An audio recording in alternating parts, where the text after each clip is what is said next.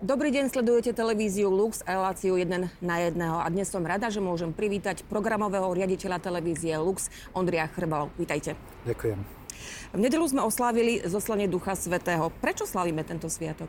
No slavíme ho preto, lebo Pán Ježiš, keď vystupoval na nebesia, tak hovoril, čakajte v Jeruzaleme a zošlem vám, čo som vám slúbil, tešiteľa z výsosti. A vieme, že sa to stalo 10 dní potom, na 50. deň, po zmrtvých staní, preto Pentekoste, 50 dní. A slávime Turíce, ako čítame v knihe Skutku Apoštolov v druhej kapitole, keď naozaj Apoštoli s Máriou sa modlili a Ježiš na nich zoslal Ducha Svetého. Mhm. Je správna otázka, ak sa chceme spýtať, kto alebo čo je Duch Svetý? Určite máme sa to pýtať. Vieme, že Duch Svetý je tretia božská osoba Najsvetejšej Trojice do tajomstva Najsvetejšej Trojice je ťažko zachádzať, pretože bolo nám zjavené, ale úplne ho ľudským rozumom nechápeme.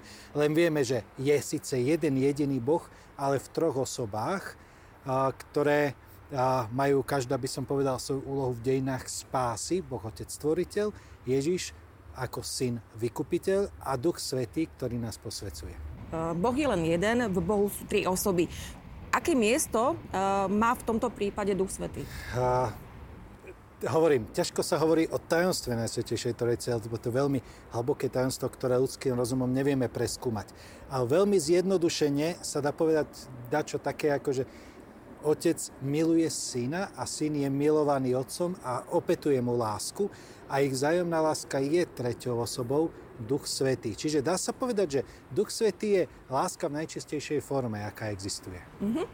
Um, ako sa môžem naplniť ja Duchom Svetým, ako môžem rozoznať jeho vôľu. Duch Svetý je určený pre každého kresťana. Nie je to pre pár vyvolených, ktorí akoby môžu byť naplnení Duchom Svetým. Každý jeden kresťan má byť. Jednak sme dostali jeho plnosť už pri krste, pri Birmovke jeho dar, tak povediac, rozviazaný pre službu. Pri krste dostávame plnosť e, darov Ducha Svetého. Otázka je, či si to uvedomujeme a či to vystúpilo do nášho vedomia a či očakávame, že bude konať. Preto je veľmi dôležité pri spolupráci s Duchom Svetým rátať, že Boh môže konať vo mne nadprirodzené. Boh prebýva vo mne ako v chráme a môže konať v podstate tie isté veci, ktoré konal v prvých storočiach alebo vo všetkých storočiach kresťanoch, ktorí žili s duchom. Čiže myslím, že taká prvoradá vec je očakávanie, volanie, túžba potom Duchu Svetý, prebývaj vo mne, konaj vo mne a nech aj dnes žijeme zázraky, ktoré vidíme v Svetom písme. Ja by som možno doplnila túto vašu odpoveď o otázku, eh, ako si môžeme uvedomovať Ducha Svetého.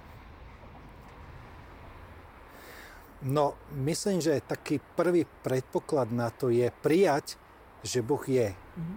Ale nielen rozumom, ale proste vstúpiť do toho, že je živou realitou a že je živý a pôsobí aj dnes. Niekedy tak rozmýšľame, že, že Boh je akoby príliš vzdialený alebo nebodaj vzdialený v histórii, že dnes až tak nepôsobí a nám nechal len akési príkazy, ktoré máme plniť, ale Duch Boží nám dosvedčuje, že Boh je živý dnes, pôsobí dnes a ja sa s ním môžem a mám rozprávať ako s blízkym priateľom a tak povediať komunikovať s ním priamo, pretože prebýva v mojom srdci. Mm-hmm. Vy ste nedávno pre katolické noviny povedali e, citát, čím viac je pre človeka kresťanstvo len vecou zvykovej kultúry, tým menej chápe osobu Ducha Svetého. E, čo ste tým mysleli? Myslel som tým to, že aby som mohol žiť s Duchom Svetým, potrebujem mať osobný vzťah s Bohom. To znamená, že nie je pre mňa len nejaká idea alebo systém uh, pravd, ale že je niekto, s kým sa môžem stretnúť a s kým denne komunikujem. Pretože Duch Svetý vo mne dosvedčuje, že Ježiš je Pán, zrazu mám vzťah s Ježišom ako s priateľom, dáva mi porozumieť Božiemu slovu, Svetému písmu, ktoré on sám písal, zrazu v Duchu Svetom ho čítam ako živé slovo dnes pre mňa. A dokážem Boha chváliť novým spôsobom. A dokážem o ňom svedčiť druhým a moje svedectvo, dá sa povedať, má moc a dotýka sa druhých, lebo už to nie je moje, ale duch vo mne pôsobí. Čiže duch svetý ma naplňa a koná vo mne a ja keď si, keď to očakávam a volám po ňom, tak si ho začínam uvedomiť ako priateľa. Tým pádom, ak kresťanstvo je pre mňa, by som povedal, súborom tradícií, ktoré vykonávam a nie je tam osobný vzťah s Bohom ako osobou, tak nečakám, že Boh bude priamo pôsobiť.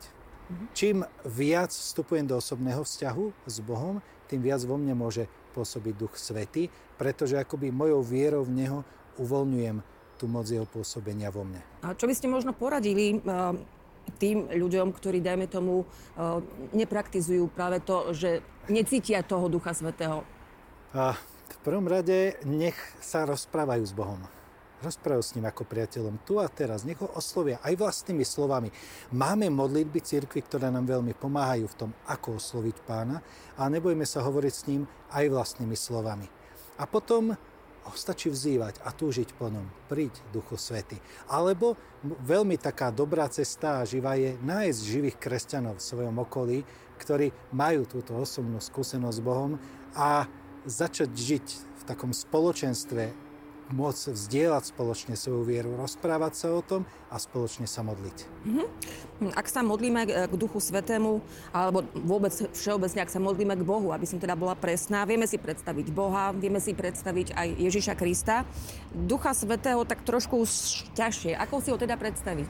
Áno, toto je trošku uh, gordický úzol v našej kresťanskej viere, pretože aj Boh Otec nevieme ho úplne zobraziť, ani nemáme v starom zákone sú priam zakazované zobrazovania Boha, pretože ľudia mali rôzne jednoduché modly a zobrazenia svojich bôžikov a Boh hovoril, ja som ďaleko viac ako čokoľvek, čo si vy môžete zobraziť.